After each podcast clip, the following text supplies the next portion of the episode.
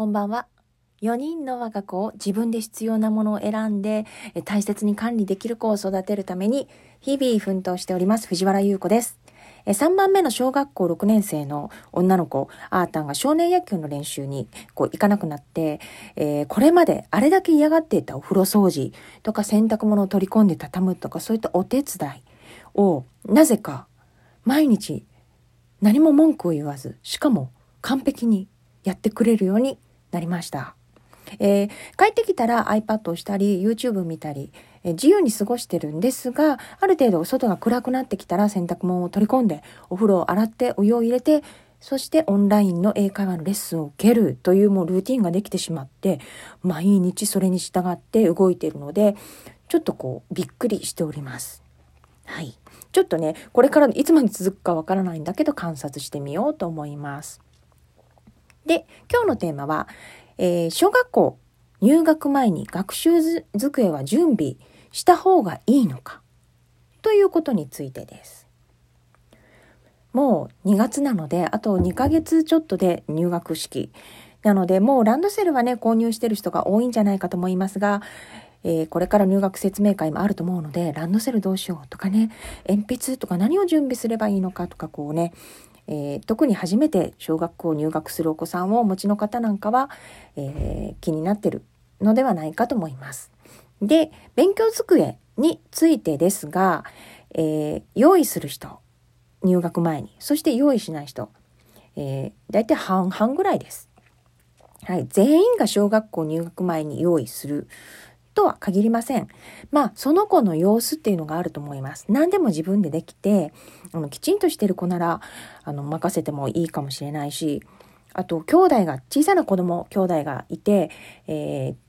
うん畳の上に置いてる机とかで勉強してるとこう宿題の邪魔をしてくるような小さいね妹弟がいたりしたら机があった方がいいのかもしれないとか考えるしあと家の事情ってあると思うんですよね。うちなんかこう狭いです。リビングの隣に和室がある家なんかは、ここの和室にまず最初は机を置くといいかなとかね、考える人も多いと思うんだけど、うちはそれができないんですよね。そんな各家庭の事情っていうものがあると思います。子供部屋が2階にあって離れているからそこに机を置いてもきっと使ってくれないだろうとかね、多いんじゃないかと思います。あと、えこれから家を建てる予定とか、ひょっとしたら転勤があるかもしれないとかいうこともあって、各家庭で事情が全く異なりますので、え必ず小学校入学前に準備しておかないといけないというものではありません。必ずこう準備した方がいい時期が来ると思うので、その時を待つで良いと思います。で、ただ、まあ、せっかくなんでね、あの、勉強も始まるし、えー、自分の机というものをね、与えてあげたいという方も多いと思います。で、えー、買ってあげて、え買ってあげた時に忘れないでいただきたいことがあります。それは、子供に机の使い方を教えてあげてほしいということです。学習机って実はね、すごく複雑な、こう、そう、なんだろう、引き出しあるし、棚があるし、で、横に棚がついてるものもあって、結構棚と引き出しがたくさんあって、えー、複雑で子供にとっては使いにくいものなんです。だから与えるだけで子供が全部きちんとお片付けしてくれるということはありません。だってね、あの、大人もあの事務机を上手に使えてるかということなんです。私も働いていた時に事務机与えられてましたけど、まあ、それは汚かったです。どこに何を置くか。ってね、えー、本当はきちんとルール決めてやっていかないといけないんです。だから子供も、